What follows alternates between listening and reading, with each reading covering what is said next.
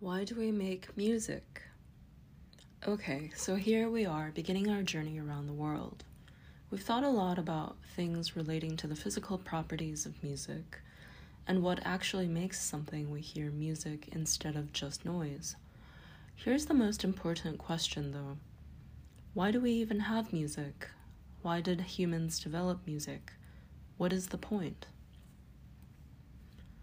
The oldest instruments in the world. The oldest instruments in the world that have been found so far are two flutes from a cave in southern Germany. One is made of bird bone and one is made of a mammoth tusk. They are between 42,000 and 43,000 years old. If you think about the distance in time between us and when the Egyptian pyramids were built, these flutes were made that long before humans developed agriculture. It is even possible that humans developed music before they developed spoken language. Another mind blowing fact to think about is these flutes are actually rather sophisticated instruments. In order to make them, people had to know musical notes and they had to know how to bore holes into the tusk in the right place to make the correct musical notes and to not shatter the bone or tusk. It makes a lot of sense that the first musical instrument was the human voice because you don't have to create instrument making technology to have it or use it. Singing with your voice is really different than developing a vocabulary of musical notes and the technology to make instruments.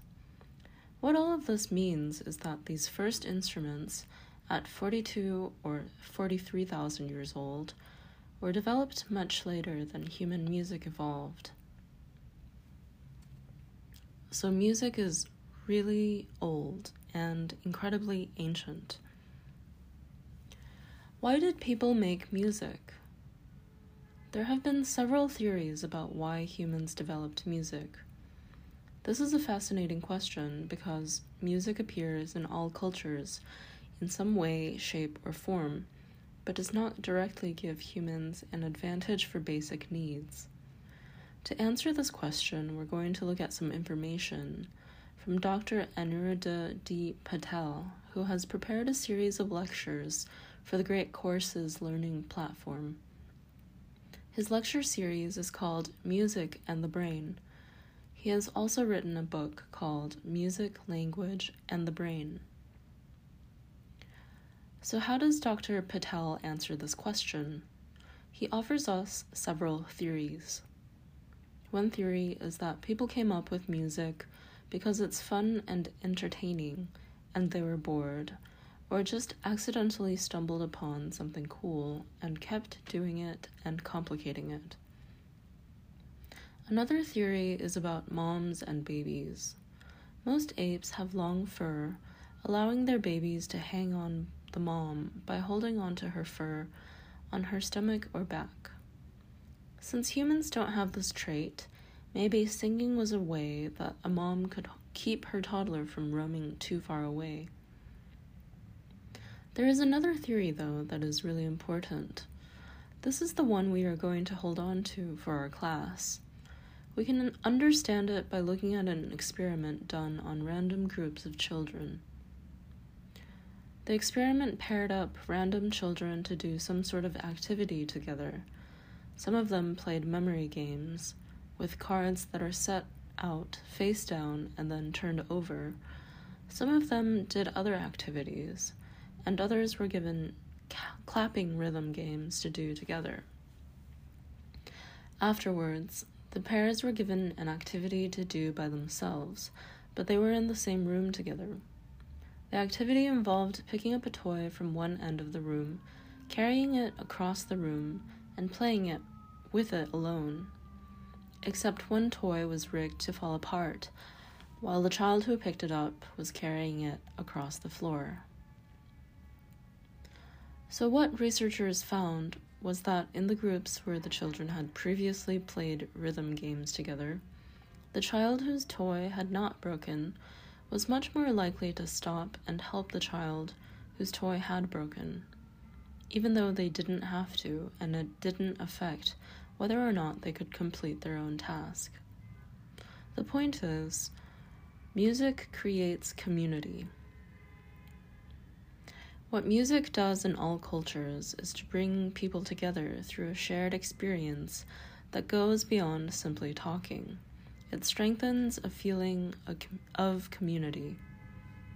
In order to survive and thrive, people have to be able to work together and they have to feel united to each other. Culture versus society. At this point, we need to now look at some important differences between commonly used words, culture and society.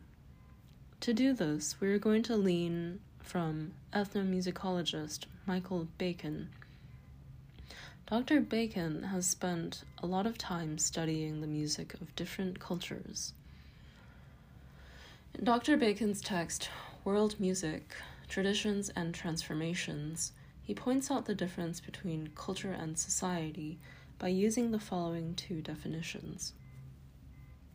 Edward Tylor's definition of culture that complex whole which includes knowledge, belief, art, law, morals, custom, and any other capabilities and habits acquired by humankind as a member of society.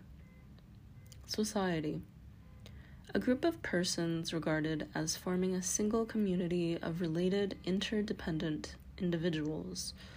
Societies are usually imagined communities.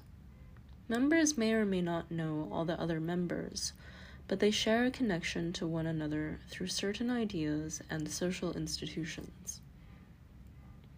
To think about these definitions, let's consider some examples.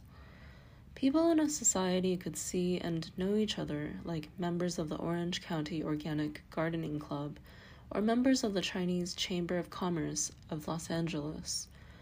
They could also feel connected to each other even if they've never met because they have a shared culture and or shared interests, like members of the International Chess Federation or members of the Trollope Society.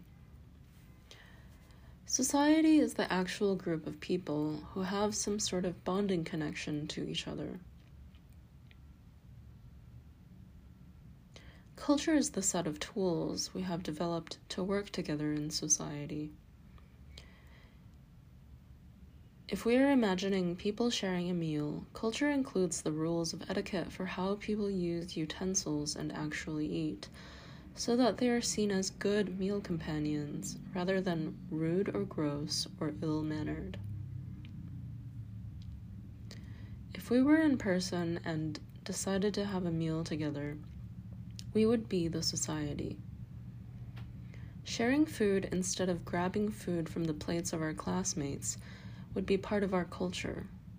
It's a behavioral tool that helps us get along in society by avoiding arguments at the meal and also by showing that we could be invited to share future meals, especially if we can also provide sparkling conversation about world music. For a less imaginary example, we are all members of. Second definition of music. We have already established the first definition of music sound and silence organized in time to create meaning. Music exists at the intersection of sound and culture. Basically, culture determines if sounds are music or noise. When we put these two definitions together, we get the following Meaning in music is determined partially by the actual sounds and partially by how that piece of music functions in the culture. Notes have meaning in relation to each other. For example, if you sing the song Frère Jacques, the notes have a relationship to each other. Some are higher, some are lower. Patterns of notes repeat or repeat, but slightly higher in pitch than before. Notes have meaning in relation to their function in culture. If we take the same song, Frère Jacques, it is understood as a nursery rhyme, a children's song used in many cultures to teach singing and speech. It would seem out of place or even offensive if a musician played it for a wedding, or laughable if they played it at a formal concert. Let's explore this idea a little further. What happens if a composer takes this little children's tune and creepifies it by changing the notes to the minor scale so it sounds sad and extending the rhythm so that it is very slow? That's what Gustav Mahler does with this nursery rhyme when he writes his Symphony Number no. 1, based on a Japanese woodblock print of a dead hunter being carried out of the forest by a group of animals.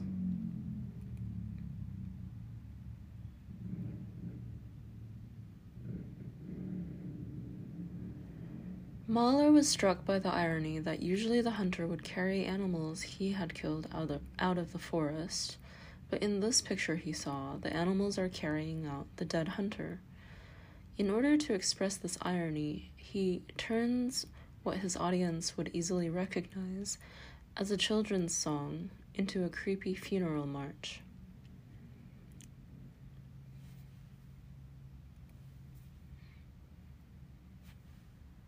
This is a good example of how a composer used the way notes have meaning to each other and how they have meaning culturally. If you want another example, listen to Carol of the Bells and how Danny Elfman creepified it for The Nightmare Before Christmas in Making Christmas.